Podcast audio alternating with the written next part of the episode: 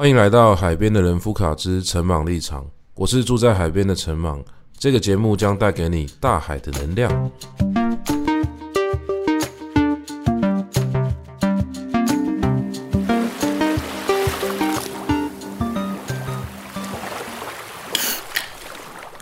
好，各位收听海边的人夫卡之陈茻立场的朋友，大家新年快乐！我们今天录音的时间呢是二零二二年的最后一次录音，所以各位听到这一集的时候应该已经二零二三年了。那不管怎么样呢，这个 podcast 就是这样子嘛，我们录音的时间好像就有点预判了未来什么时候会会上架，所以就在这边跟各位拜个算早年吧。那刚好最近的这个其他的一些 podcast 我看好像也也都在准备要过年了，把一些这个他们原本的录音库存给清一清。那有一些之前本来就答应的邀约，还有本来就讲好、哦、有一些好朋友呢也愿意用他们的节目帮我宣传。那最近呢也如火如荼的在展开，呃，讲这个如火如荼呢好像有一点心虚哦，因为其实我也只录了一次，就是大家可以去收听之后的这个茶余饭后的节目哦。我这一次跟以前在台大中文系的学弟齐廷环一起参加了他们这一次的录音，那在聊以前的台大生活啊。不过聊这个台大生活其实都在讲一些当年做的比较荒唐的事情啊，所以大家也不要抱着什么错误的期待去听哦。那我那天跟这个茶余他们录完之后，我就问说他们还剩下几集啊，他说他们的库存好像还有十五还是多少个档案，所以我就在猜说呃，因为我们是一周更新一次嘛，那我们录的那一集应该要等到呃呃这个国历的元旦之后，然后到农历的过年前哦 maybe 就会上了吧。那如果没上的话呢，这也不是不是什么什么问题哦，就是只是在排队而已。那总而言之啊，到时候节目上线的时候，我还会还是会把这个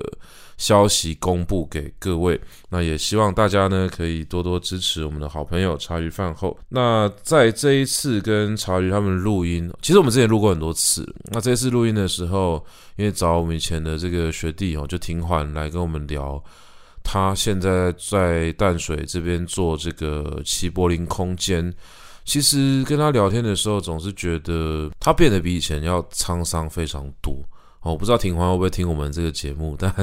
呃，那是我个人的感觉啦。我觉得以前他在大学的时候，感觉还是比较比较清新嘛，就是一个啊，不过谁大学不清新呢？这是另外一个层次的问题。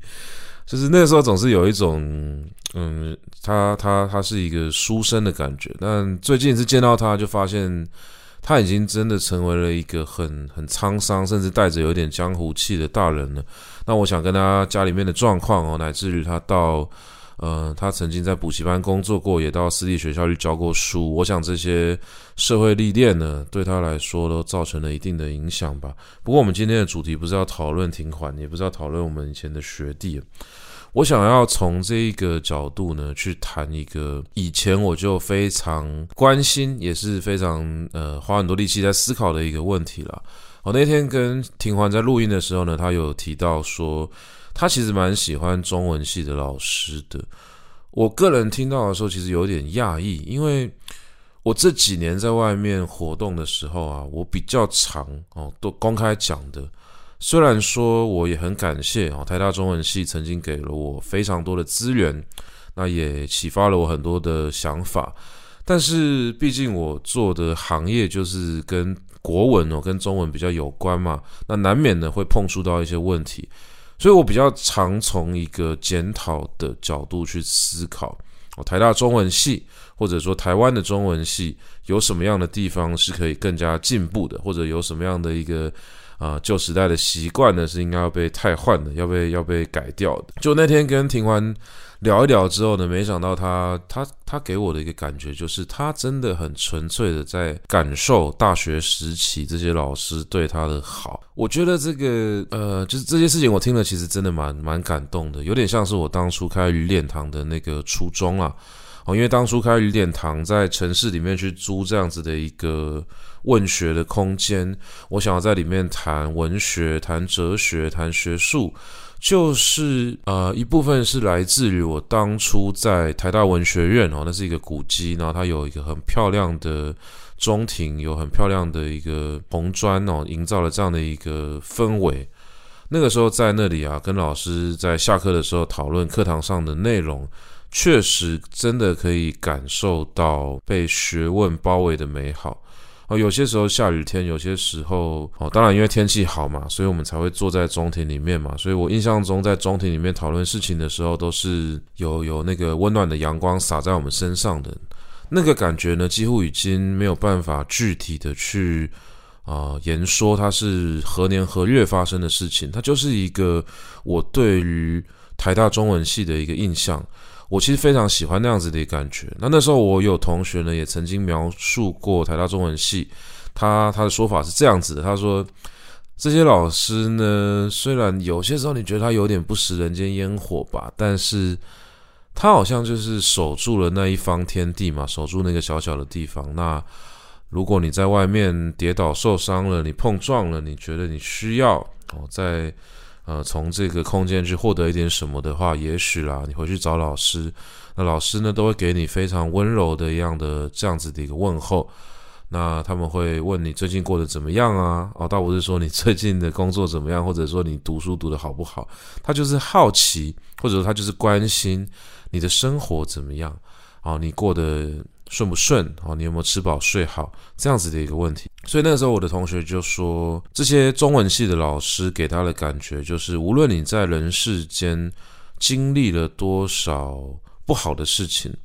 只要你愿意回到台大文学院，哦，去找他们，哦，敲敲他们办公室的门，他就愿意陪你出来晒晒太阳，然后告诉你这个世界上呢，总是有这样子的一个美好的地方。嗯，我现在回头想这件事情，觉得真是太过浪漫了，浪漫到我有一点不知道要怎么样去面对它。因为我自己出来外面开公司，然后面对了很多狗屁倒灶的事情嘛。我想，不只是开公司啦，有出来出社会外面打滚的一些朋友，应该都可以感受到吧。这个世界本来就不是我们想象的这么单纯嘛。那不管我们以前做再怎么样充足的准备，你出社会之后去面对这样子的一个落差哦，总是会感受到这样子的一个巨大的改变吧。哦，过去我们担心的事情呢，确实是过于渺小了，或者是说，过去我们担心的事情呢，当时的我们或许会觉得这件事情很重要，但是我们现在回头去看，我们那时候的世界呢，的确是不够大，所以我们所担心的这些事情呢，也许啊，就真的不是现在的我们哦，不是现在的我们所呃所面对的这这个这个程度啦。那这边会牵扯到说，是不是大人总是觉得小孩子担心的事情是过于天真的吧？那我个人当然也不是这样想，我觉得就是每一个阶段，每一个阶段都有他自己的一个课题。那我们在那个课题的当下呢，有我们的坎，我们我们过不去，我们需要花时间呢去整理自己，需要让自己呢成为一个能够面对这些未知的或者正在来临的困难的人。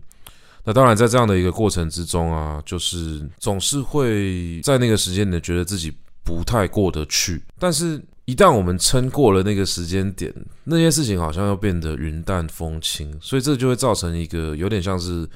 错觉吧。我们觉得说啊，过去的我们怎么这么傻啊，那个时候的事情哪有这么这么困难呢？哦，随便随便撑一下不就不就过去了嘛。所以这个这个你也很难讲说到底谁对谁错啦，但我觉得每一个人迫于当下的时候，总是会觉得生命特别的困顿嘛。那你后来因为你已经过了啊，过了之后回去看的话，都觉得当初的自己怎么这么这么想不开或者看不到，可是这个就有一点点事后诸葛。我也觉得没有必要用现在的脑袋清楚去否定当年的糊涂啦。啊，这个是题外话哦，顺便顺便讲一下，因为我很怕说在讲说哦，当年的我们好傻好天真，就有一点在否定这个呃年轻的学生啊，或者否定每一个还没有出过社会的人的感觉。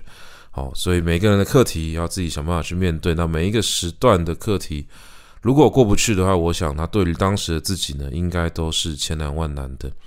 那我们今天要谈的这个主题啊，跟这样子的一个课题、哦、怎么样去面对自己的困境呢，非常的有关系。我最近一直想到过去影响我非常深的一句话，叫做仗义半从土狗辈，负心都是读书人。我想应该蛮多朋友有听过这句话的，但是大家听的版本可能是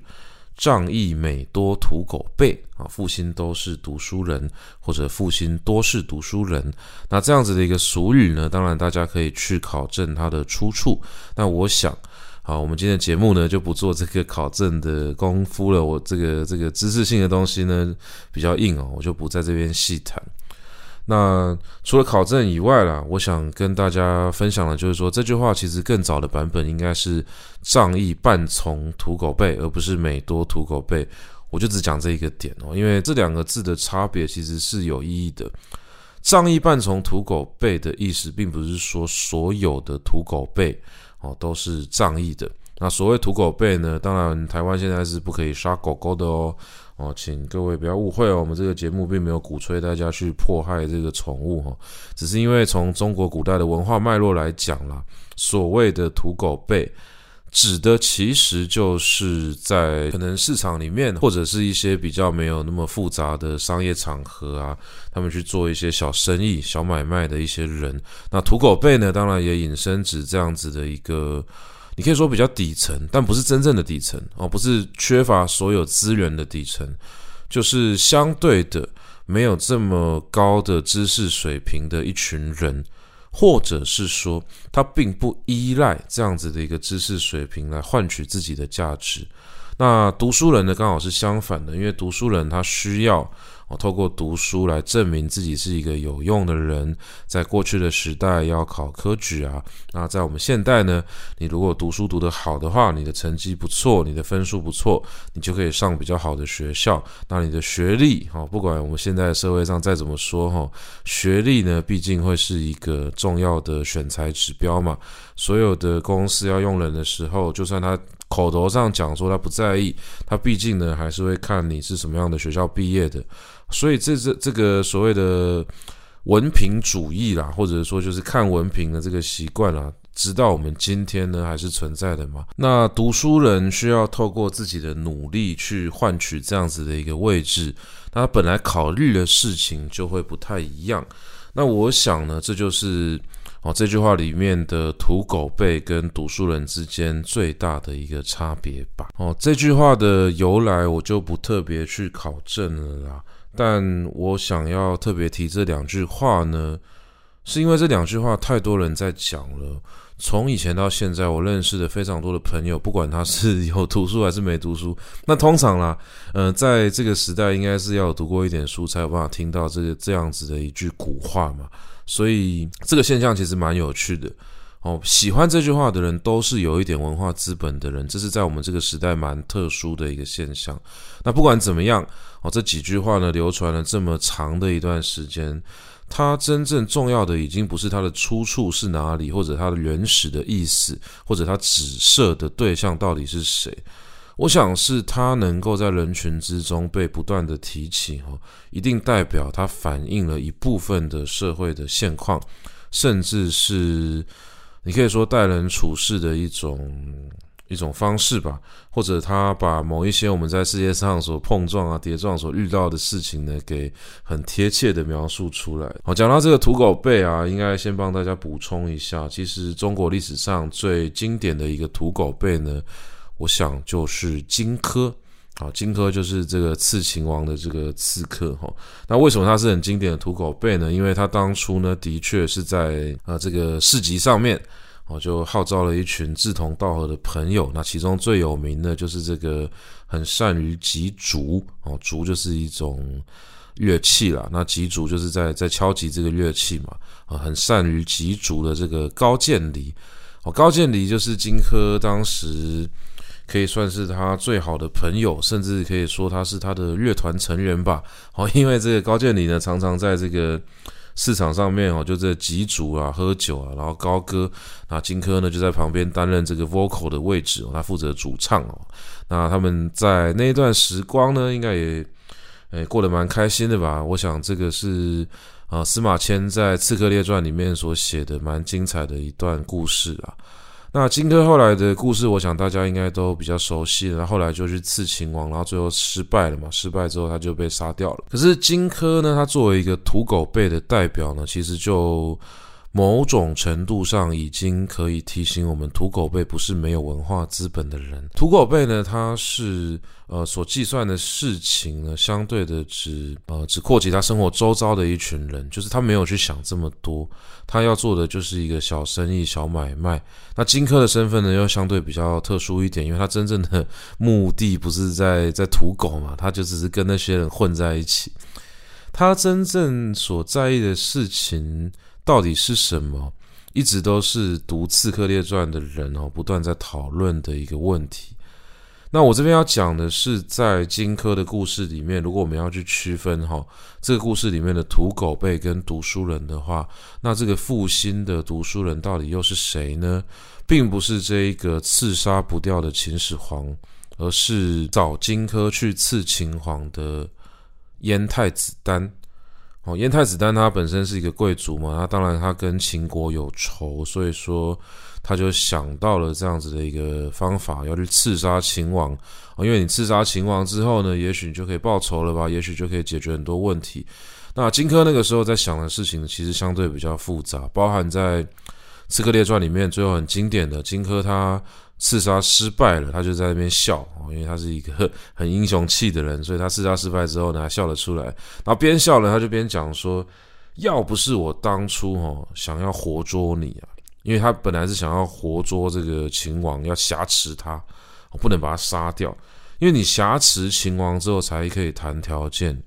其实在《刺客列传》的前面、哦、几个不是荆轲啊，就其他的刺客的故事里面，确实在这个春秋战国时期、哦、存在着这样的一个状况。如果你成功的在一个外交的场合去挟持了对方的这个主事者、领导者，你真的可以利用这种暴力胁迫的方式去要求他割地赔款啊，把一些他当初打仗赢过来的资源给吐回来。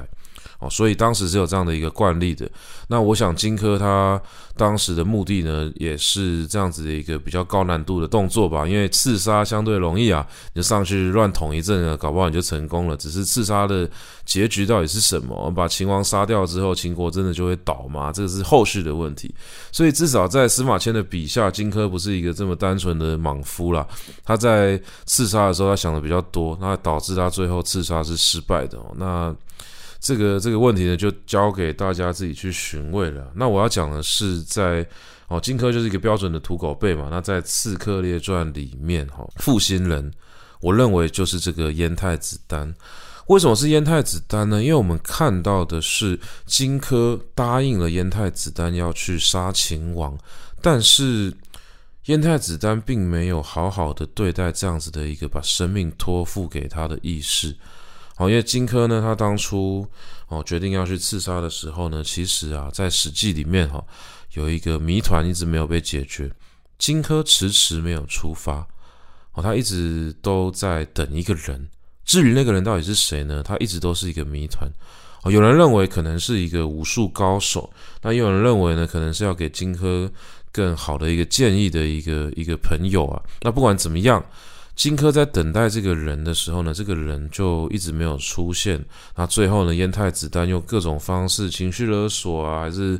呃有点讽刺啊，或者用各种各种不是很好听的话去要求荆轲嘛。所以最后呢，荆轲就受不了了，他就说：“走，我明天就走，然后就是我马上出发了，你不要再问了啦，因为我不并不是在逃避这件事情，我不是说拿了你的好处之后，我就在那边。”装，然后找找一天我要我要落跑这样子，不是的，我其实是有所待，我在等待一个可以帮助我的人。那既然今天的燕太子丹，你你讲讲说我一直都不出发，到底在想什么？你会去问这个问题，代表说你不相信我嘛？那作为荆轲这样子的一个刺客，这样子的一个把生命交出去的人，他最需要的其实就是主事者的信任啊。这个委托了你，连连我荆轲你都信不过，你竟然要托付我这么大的一个事情，这是对我人格的侮辱。所以说荆轲最后可能在这样的一个情绪下，他就准备出发了。那出发之后呢，才有这个非常经典的易水送别，就是风萧萧兮易水寒，壮士一去兮不复还。那当初来送他的人呢，全部都穿着白色的衣服，哦，就是辛弃疾写的这个满座衣冠似雪，哦啊，这个白色的衣服呢，指的是什么呢？因为壮士一去就不复还了嘛，所以这是一个送别的队伍，同时也是一个告别的队伍。那荆轲呢，就这样踏上了这条不归路，那成为了啊、呃、中国历史上非常浪漫的一段呃很悲壮的英雄故事。好，那问题就在于说，燕太子丹为什么是一个负心人呢、啊？哦，其实仔细去看这个故事啊，我们会知道说，荆轲真正托付性命的对象，虽然表面上是燕太子丹，但实际上呢，可能还跟另外一个人有关。这个人叫做田光先生。那田光先生呢，是燕太子丹本来要委托的一个对象，可是因为田光觉得可能自己没有办法完成这个任务吧，然后一方面年纪大了，一方面种种的顾虑嘛，所以他才保举了荆轲这样子的一个人。那田光先生呢，在推荐荆轲之后，因为毕竟这是一个密谋的大事，所以说田光先生就自杀了。那田光先生为什么自杀的原因也非常复杂，那从故事里面脉络来看呢，至少同样的问题，燕太子丹也不是那么信任田光先生，他还去嘱咐他说，哎，我今天来找你的事情你不要说出去，好，类似这样子的一个脉络。那从这样这样的一个事情里面去看到说，哦，荆轲真正的呃托付性命的对象，可能就是这个自杀哦以死明志的田光先生。因为田光先生在听到太子丹不太信任他的时候呢，他就说，我真的不会说出去啊，你不相信我吗？好，那我可以让你相信我，我自杀给你看。所以他就就自杀了。那荆轲在面对这样子的一个情况下，他当然他身上背着已经是一条人命了，而且这个人是一个死士哦，是愿意用生命哦去换取他所认为更高价值的一个人。那我想在中国古代呢，有这样子的一个情怀的故事呢不在少数，所以当有一个人他直接在你面前自杀，或者他把性命托付给你的时候，你的生命呢就多了一个非常重要的任务要去完成。那荆轲呢，他会愿意牺牲自己去刺杀秦王，因为不管他刺杀成功或者是失败啊，其实都回不来了，所以他才说这个风萧萧兮易水寒，壮士一去兮不复还嘛。那他托付这个性命呢，我想对象绝对不会是燕太子丹，因为燕太子丹真的有点讨厌，他就是一个他想要搞事没有错，他想做事，可是他一直没有办法去信任这些真正热血沸腾的人，他没有办法去信任这些死士，信任这些愿意牺牲自己性命的人，所以他就会每次托付完之后，他当然他的态度也做得很好、哦、做动作该做的都做了，可是他一直没有办法嗯、呃，真正的赢得这些人的心吧。那荆轲会不会 为, 为了燕太子丹去付出这样的事情呢？与其与其说他的对象是燕太子丹的话，我更愿意认为说，荆轲是把性命托付给自己一生所相信的信仰或者是信念了，所以他最后呢，他去贯彻这样子的一个目标。好，所以即便当初这燕太子丹呢，他可能没有哦，就是要荆轲他怎么样去挟持秦王，去谈什么条件啊，但是对荆轲来说呢，这些事情早就在他的盘算之中嘛。那从这样的角度去看呢，土狗辈跟读书人之间最大的一个差别，倒不是有没有读书而已。毕竟这句话是后来的，我们用这句话去描述荆轲的故事其实是不够精准的嘛。但是这句话它背后所产生的那个分哦，那个分别之处哦，就不会只是哦这个社会阶层不同的问题，它反映的是哦某一种人跟另一种人之间有一个根本的差异。那我想刚刚的故事里面谈到的信任这个关键字呢，可能就是非常重要的一件事情。那人跟人之间什么时候会信任？我想大家可以去想这个问题，我们什么时候会轻易的相信一个人？如果我说大家有听我之前的那一集我的少男时代的话，应该会有印象，我谈到一些我国中时期、高中时期或者是大学时期，总而言之学生时代所交到的朋友。如果我说用这样子一个脉络来思考或者描述的话，我想学生时期交到的朋友呢，我们是比较愿意去信任他的。那为什么比较愿意信任他呢？一方面是因为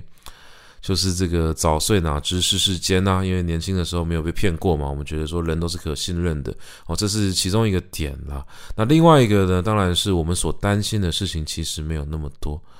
所以其实我们不知道世界上有这么多的机会跟理由需要去说谎，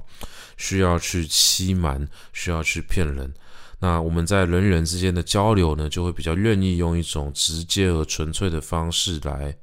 沟通，来交换彼此的资源，来扶持彼此、哦、扶,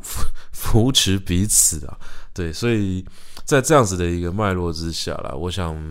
学生时期的朋友真的比较容易找到这种仗义的人吧。那回过头来思考这个仗义半从土狗辈，负心都是读书人，其实这两句话的确是非常非常的耐人寻味、哦、我印象中我国中的时候就有这样子的一个朋友，不过讲到他我就有一点点、啊、可能心理上过不太去吧，因为我后来找不到他了。这是一个比较特别的故事。我在我欠出呃，我欠出版社大概两到三本书稿啊！我天哪，我可以公开讲这件事情吗？算了，我都录了，好，那就讲吧。就是这些这些书稿，我其实也拖了蛮久。那其中有一本，我真的很想要写过去的这些呃没有读书的朋友他们之间发生的事情，因为我一直觉得我个人的身份是有跨度的。我在过去的生活中用读书这件事情作为一个免死金牌、哦、以至于我可以跟着这群很让师长头痛的朋友到处去闹事，但是并不被不被苛责吧。就每一次打架闹事回来之后、哦、大家就去问啊，啊谁谁谁有去啊，什么有去啊，那这件事情可能就没有这么严重，或者是说哦，这个有读书的小孩子应该都是被你们这些不读书的小孩带坏的吧。所以我可以说分数就是我当时的一个免死金牌嘛。那在这样的一个情况下呃，我跟这群人很要好，可是慢慢的就哦，如我之前的那一集哦，我的少男时代所讲的，我们就走上了不同的路。那其中有一个朋友呢，我印象非常深刻，他住在我家附近。那那时候我家在社子岛，我每一次要上学的时候、哦、因为我的母亲、哦、并不希望我去读家附近的国中。我们家附近有一所国中呢，风评比较不好，就是在家长之间、哦、认为它是一个就所谓不读书的学校吧，讲难听点就是流氓学校嘛。那如果有点能力的话，当然不会希望把自己的小孩子送进那个流氓学校啊。所以我的母亲那个时候呢，就想尽办法，还把我的户口寄在一个呃民意代表的家里面嘛。哦，那时候民代有这个服务哦，那我就因此呢可以到士林去读书。那到士林读书之后呢，当然也面对了一个算是人生中第一次的城乡差距吧。我从我从小学到士林去读书之后，就一路在士林读到国中。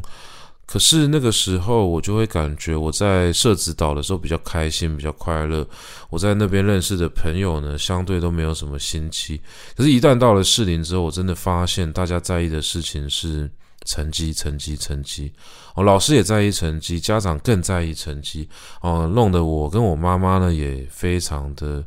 呃，努力的想要跟大家一样这么在意成绩。那这个是一段比较，我都会称它做一段比较不堪的回忆啦，有机会的话我们可以再聊。那总而言之呢，我后来到了相对比较城市的士林去读书之后呢，诶，没想到呢还是能够认识一群这个姑且称它做土狗辈朋友吧。好，因为当时的学校呢相对比较龙蛇混杂、哦、虽然相对于社子岛来说已经是比较有升学的感觉的，可是当时可能附近的你说产业啊，或者是著名的组成啊，所以导致学校其实不读书的小孩也蛮多的嘛。我们学校啊，以前不只是打架闹事哦，甚至有学生在贩毒哦，这种事情都是有发生过的。那我在这样子的一个很 M 型分布的学校里面读书吧，我是会读书的那一群。那学校呢，会把它仅有的资源全部都投注在我们身上。可是我的所有朋友都是不读书的那一群。那其中有一个住在我家附近的朋友是后来转学过来的，我们都叫他阿转啦、啊、我就反正本名不好不方便讲嘛，那阿转大家自己去想象一下。好，那我记得他第一天来到我们班上的时候啊，他也没有进教室，他就在走廊这边晃来晃去，所以那时候我们也觉得很奇怪。然后呢，他就他就走到走廊去拿着那个干粉灭火器，然后开始喷。喷喷喷喷到整个走廊都变成白色的，我们班的其他男同学就冲出去说：“你到底在干嘛？”就他说：“哎、欸，下雪了，有没有看到下雪？”就是很国中生的闹事，但是那个闹事的等级是一般国中生不敢做的。后来我们才才知道说，他其实已经加入校园帮派。那当时的校园帮派，呃，有一些很很神秘的传说哦。据说我们那时候前几届有一个毕业的学长叫做哦龟桃安，就是就是。鬼头安哦，应该这样讲，反正那个名字都很帅啦，越中二越帅嘛。然后他跟着一些什么小草啊，就是一些，反正我后来去问其他的朋友，他们说他们国中的那个那个八嘎囧的朋友，其实名字都差不多，什么安什么草，这这差不多。那那个时候鬼头安就是回来我们学校收了一些小弟，那我们班这个阿转呢，就是有有跟他啦，哦，应该是这样讲。那结果你说那时候校园帮派他们给这些小弟的指令是什么？就是。非常简单诶，四字真言，尽量闹事。哦，这因为我我后来觉得这个可能是那种校园帮派的行销手法吧，因为你闹事对当时的某一些你的 T A 来说，就是你要吸引进入帮派的人，那些那些那些国中屁孩啊，就会觉得这个行为很帅啊。哇，天哪！他连这个干粉灭火器都敢拿起来喷呢，好帅哦！然后后面被那个训导主任抓走，就有一种这种呃成人取义的感觉，慷慨赴刑场。呃，我想这个当时的校园帮派的行销也是蛮有一套的。但我今天不是要讲这件事情，我要讲的就是这个阿专呢，他后来啊跟我变成蛮好的朋友，因为我们家住附近。那后来我们都会约好一起搭公车去上学哦，所以其实。呃，不管怎么样，国中生毕竟是国中生，我们那个时候不能骑车哈，有一些人偷骑啦，但是我们还是乖乖的搭公车。然后到假日的时候呢，我们就一起搭车去呃我家附近的一个游泳池里面游泳啊。那时候有几个小男生一起去，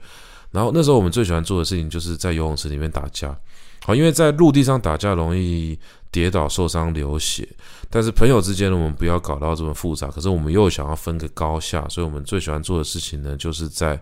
游泳池里面打架。而且有趣的地方是，我在国中的时候开始练习合气道，所以有一些基本的擒拿跟防身术的技巧。那到了水里面之后啊，因为少了这个身高体重的差距嘛，那我国中的时候其实蛮瘦的，我国中的时候只有六十几公斤，跟每一个人身材差不多。那阿转是一个手臂非常粗壮的一个国中男生，所以那个时候我力气其实是打不赢他的，比他小，哦，力气比他小。可是到了水里面，因为我可以动用种种的这个关节技巧，所以在水里面基本上他打不赢我，所以后来他就也语重心长的跟其他人分享说，哎，真的是如果是打水战的话，打不赢这个人，我们以前的感情是这个样子。那后来有一次啊，在学校因为发生一些事情，那事情我就不细讲了，那简而言之就是我弟弟被他班上同学同学给欺负了。那那时候我也不知道这件事情，但是因为阿转他比较到处跑嘛，他交友比较广阔，他就到了这个不同的地方去到处到处混吧，所以他那时候经过我我弟弟的班上的时候呢，就听说了这件事情。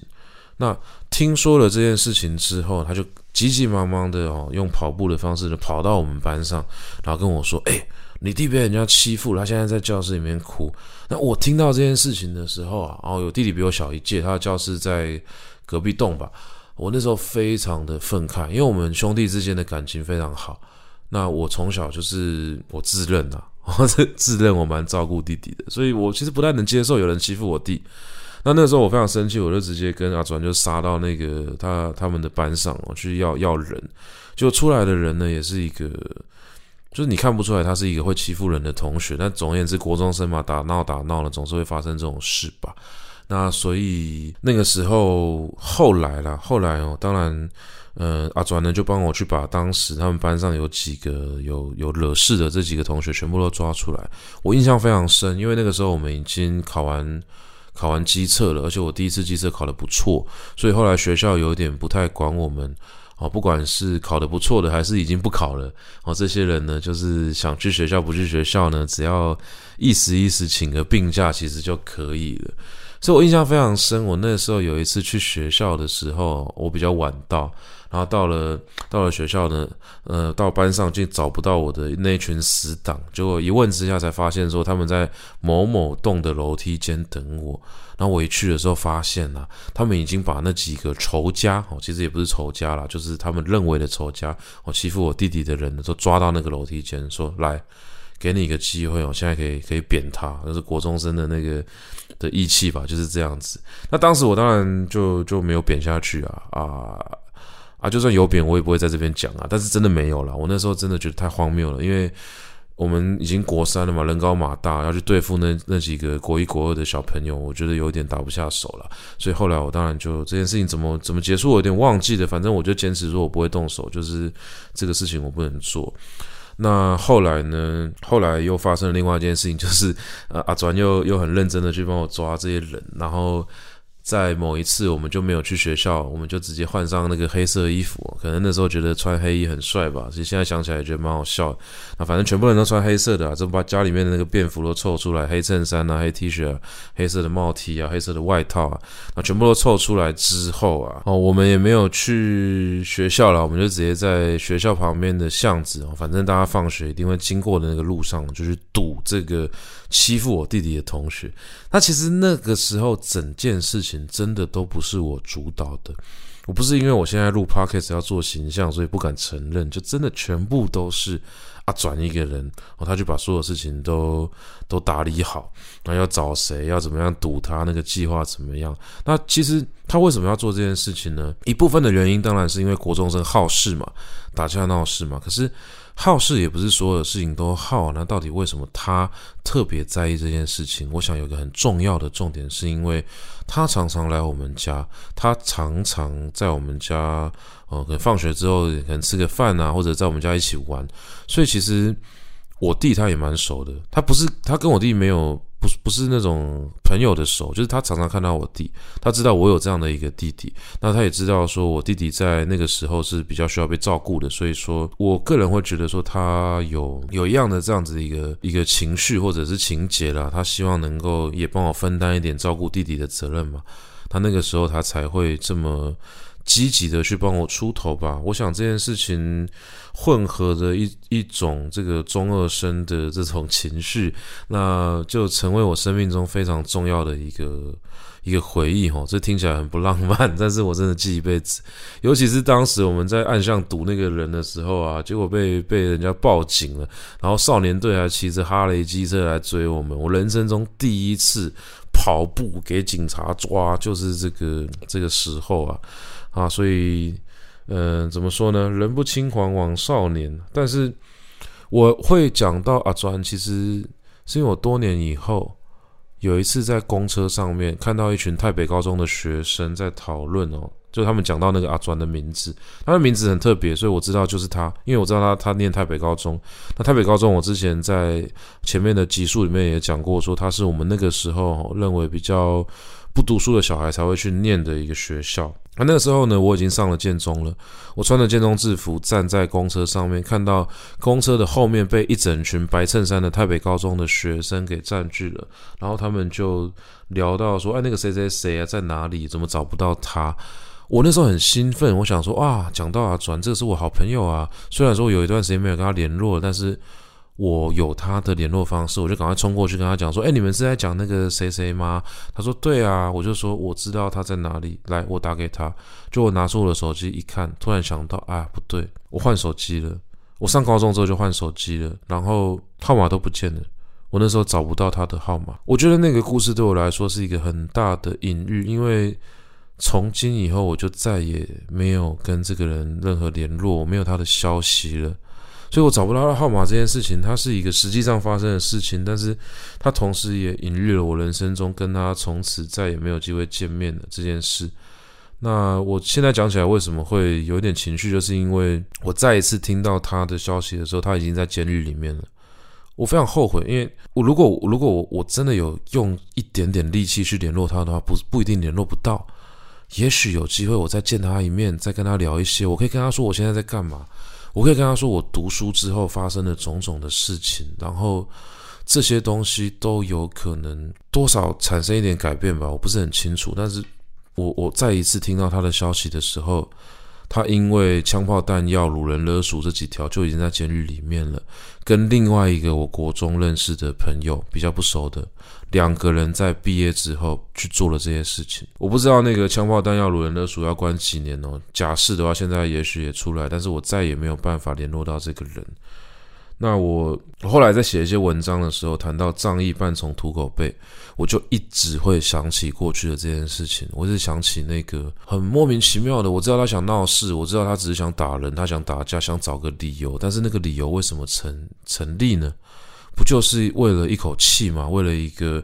国中生之间的很幼稚的江湖道义吗？你不可以欺负我们自己人、哦、你是自己人，那你的弟弟我们看着他长大，我们去你家认识的这样的一个小弟，他当然也不可以被欺负，即便他跟我一点关系都没有。哦，这种无脑的觉得你是自己人的这种这种心情哦，他就是后来大家很喜欢讲仗义办从土狗辈啊，这样子的一个情节哦背后所所埋藏的一个脉络吧。那讲到这件事情啊，我后来啊很喜欢讲一个文本，就是水浒传。其实水浒传里面呢有非常多的人物呢都是这样子的一个一个性格吧。其中最具代表性的当然就是我想就是鲁智深跟李逵哦。鲁智深非常的挺林冲，可是林冲有没有这么挺鲁智深呢？这个就很难说。那古人之间这种男男的感情也是男男啊，对，也是男男，但是他们的感情本来有些时候就是有有有有一点一厢情愿的感觉啦，所以鲁智深一直一直叫林冲说你就跟我走啊，我们上梁山啊，我们可以去做很多事情啊，我们可以去打天下啊。林冲就一直跟他说不行不行不行，然后因为林冲在意的是什么？在意的是他的老婆，他的家庭，在意的是他曾经呃，曾经拥有过那些体制内的的成绩嘛。那鲁智深呢？鲁智深是一个杀人犯啊，他什么都没有，他只有林冲，所以他就会把他的生命交给林冲，他他会愿意千里跟随这个林冲去保护他，而且他的保护不是当那种保镖跟在后面的，他是默默跟随的哦。哦，他就要一路跟着他，直到确认他没事啊，结果还真的出事了，所以他才能够在那个关键点的时候，大家大家读《水浒传》哦，应该对这段有印象。那没有印象的朋友，我就稍微讲一下。反正那个时候林冲在路上差点要被人家杀掉，要被害死的时候，哎，鲁智深是用非常快的速度赶到现场的。我以前打过橄榄球，我知道要用什么样的速度跑步才可以赶到，可是重点不是速度快，是距离要够近。所以鲁智深他跟着林冲不是那种遥遥的跟着，他是默默的跟在一个随时三步两步就可以赶到的距离，但是呢林冲不知道，因为他一直走在他的后面。所以这是一个什么样的一个莫名的支持的情感哦？他跟林冲怎么认识的？就就打架认识的，路上遇到，然后彼此呢看对眼哦。这个是威震东京的啊八十万禁军总教头哦，豹子头林冲。那这位是这个花和尚鲁智深，哎，一见钟情啊！两个人看到彼此之后呢，就认彼此是兄弟了。可是林冲有没有这样回馈鲁智深呢？没有，因为他是读书人，他在体制内，他有非常多的事情要去关心，要去算计。但是鲁智深呢，他什么都没有，他只有兄弟，所以他愿意付出他的所有。这就是土狗辈跟读书人之间的距离。那另外呢，就像是李逵嘛，李逵是一个不学无术的人啊。可是当初他见到宋江的时候，哦，请问这个是宋公明哥哥吗？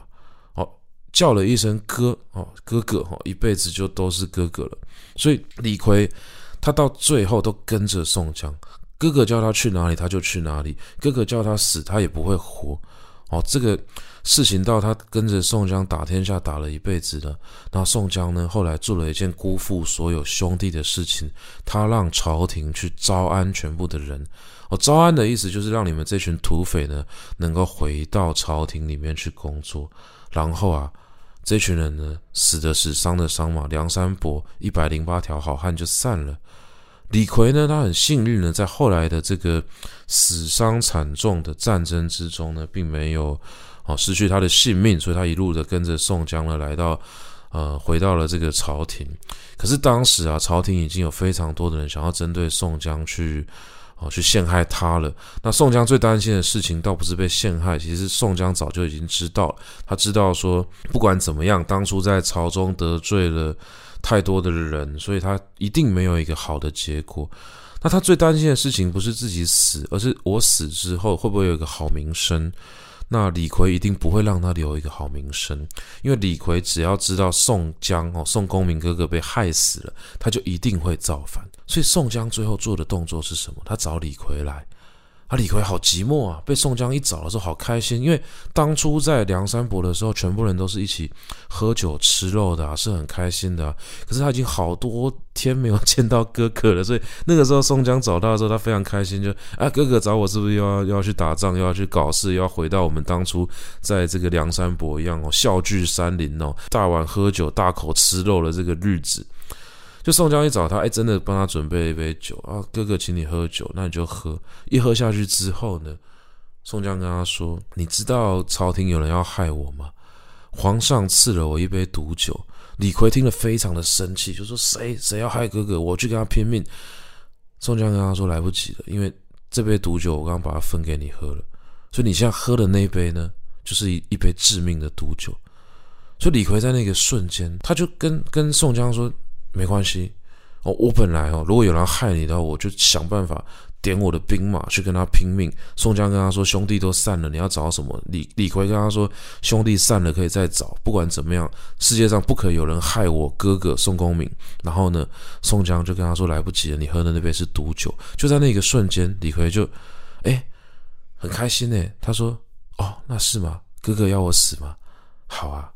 没关系啊，因为我只要死在哥哥手里都可以。”这个是土狗辈，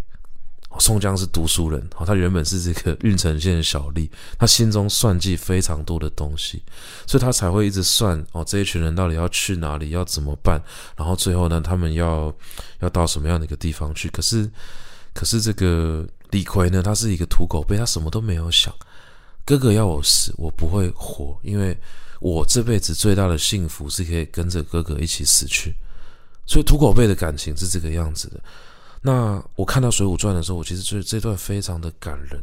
尤其是这个呃，他们他们死掉之后，那其他的这个兄弟也全部都过来啊，有的有的自杀，有的就就四散走了。那唯一跟在宋江身边陪他死的是这个早年一直被他唾骂的，就是就是就是这个不读书的莽夫嘛。但是到最后，宋江他搞了一辈子，他一直想要去计较这些功名利禄。当然，宋江他有他的盘算，他希望带着兄弟去过更好的生活。可是他算不到的一件事情，就是这一群人聚在一起的理由，就是情义，就是义一个字，情义两个字。那这一群人，呃，愿意挺他，甚至是没有理由的，就因为叫你一声哥哥，所以一辈子都跟着你。这是宋江一直没有真的进去的一个情绪、哦、一个进去的一个关系。他当然懂这件事情，所以他才愿意，他才知道说他决定要去哪里，大家都会跟着他，他不怕，他知道大家都会挺他。可是宋江真正被人家诟病的地方，也是因为他辜负了这一片的、哦、赤胆忠心啊。那这是什么呢？仗义办从土狗辈，负心都是读书人。其实你说读书人真的很坏吗？真的很邪恶吗？我想坏跟邪恶这两个字太重了，我没有办法直接去这样定位一个群体。读书人之所以会给人负心的形象，是因为他看到的世界太复杂。那土狗辈他看的就是眼前的这些东西，所以义气对他来说是驱动一切的动力。可是读书人不行，读书人从呃读书受教育以来，他就要学非常复杂的事情，他就知道这个世界的运作是非常的复杂的，所以啊，他必须要去计算种种的规矩，他必须要去计较种种的关系，他不能够用这种非常简单的方式来决定事情。那也是因为这样子，读书人在很多时候他顾不全，导致他必须要去做出一些选择。那再加上这些选择不一定是最好的，他可能只是迫于当下的。宋江他也不是什么太了不起的人，他曾经在《水浒传》哦，在梁山伯聚集起来的一百零八条好汉能够能够上梁山，能够聚集起来，那是宋江的能力的极限了。一旦他要去面对一个更大的世界的时候，他没有办法。那一个没有办法的读书人呢，就是复兴的读书人。那李逵呢？李逵从来什么办法都没有，他就是跟着哥哥。所以这样子的一个土狗辈呢，他最后是一个很单纯的形象哦，一辈子就这样子贯彻了他的生命的价值。所以后人非常喜欢李逵啊，但是对于宋江呢，总是皱皱眉头，甚至有一些人唾弃哦。我以前有一个家教学生的家长，他每次看那个《水浒传》的电视剧啊，看到宋江就骂，就这个王八蛋，这个人就是辜负了所有的兄弟。那我心里想说，我、哦、这个家长是医生啊，他自己也是一个读书人，就轮到你去带着这一群莽夫的时候，你看看你会不会接受朝廷招安。每一个人在结构里面啊，都是挣扎的，都是困难的。土狗辈的结构相对单纯，它可以展现一片赤胆忠心。那读书人呢，并不是不仗义啊。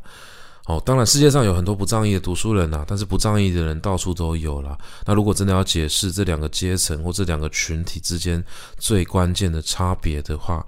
我想我用一个比较温柔的理解，它是每一个人看到的世界不同哦，所导致的。读书人心中的世界真的是过于复杂了，那你需要去算计，你需要心机，你需要用种种的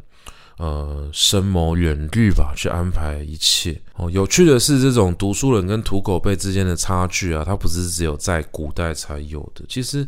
任何一个时代、任何一个社会呢，都会有这样子的小世界跟大世界之间的视野差距。那导致了哦，这句话"仗义半从土狗辈，复兴都是读书人"，它一直都是大家心中非常有道理的一句话。哦，那所谓的道理，不过就是用了一种很贴切的方式去描述哦你所曾经面对过的这样的世界嘛。我一直会想到，很久以前看了一部片叫《浴血任务》啊，其实我很喜欢看这种爽片哦，虽然大家都觉得它很无脑，但我觉得无脑片有一个很关键的点，就是它的世界就是单纯的世界啊，没有复杂的算计啊。哦，整个《浴血任务》里面放了非常多的明星啊，什么史特龙啊，还是哦阿诺啊、哦，阿诺也在里面客串哦，还有一些这什么罗里士啊，就是这种很神秘的角色啊。里面这些很硬派的硬汉哦，他们做的事情呢，就是去解一些很困难的任务嘛。那他们解任务的动机是什么呢？一开始他们是雇佣兵。可是我看到《浴血任务》第三集的时候，我有看到他们的那个动机变得更简单了，因为他们有一个同伴，一个很帅的年轻小小哥、哦、他就被被杀死，所以他们的动机就变得非常的简单，就是一个好人被你们杀掉了，一个我们喜欢的人被你杀掉了，我们要报仇。